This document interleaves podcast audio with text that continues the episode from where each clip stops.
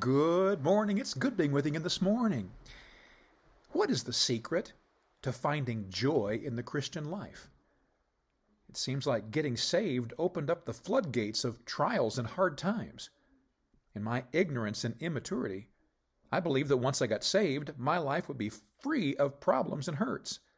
After all, if God were willing to give me something as wonderful as salvation, wouldn't He also want to give me an easy and blessed life? Well, I'm afraid that many new believers become disillusioned in their new faith when instead of problem free, they begin experiencing one difficulty after another. I've heard some even say, if I would have known how difficult my life as a Christian would have been, I might have reconsidered getting saved. Well, now that's a foolish perspective, and one that once they considered what they'd said, they regretted saying it. However, many have found a similar reaction to trials following salvation. Of course, we know that getting saved was not a pass from trials. In fact, God knew that we would need trials to help us grow in our faith and dependence upon Him.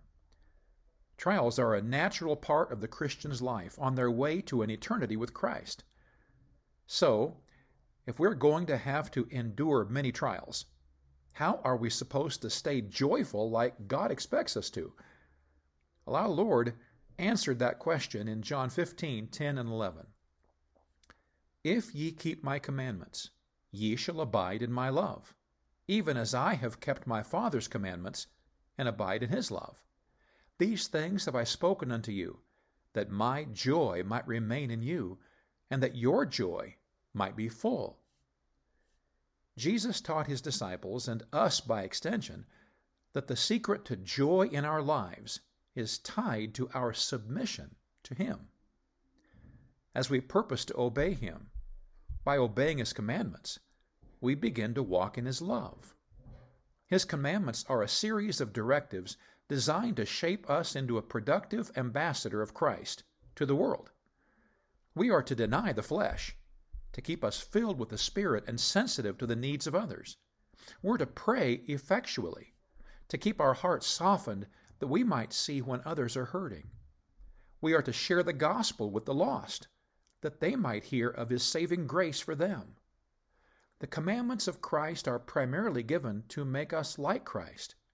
The more we submit our wills to His, the more of His Spirit He can give us and empower us to both live for Him and share His love to those around us. The end result of obeying His commandments is a filling of His joy in our hearts. So, how can we experience joy in light of the difficulties that are sure to come? Remain sensitive and submissive to Christ, and His joy will flow in and through you like a spiritual river, refreshing all who you come in contact with. God bless you today. I love you.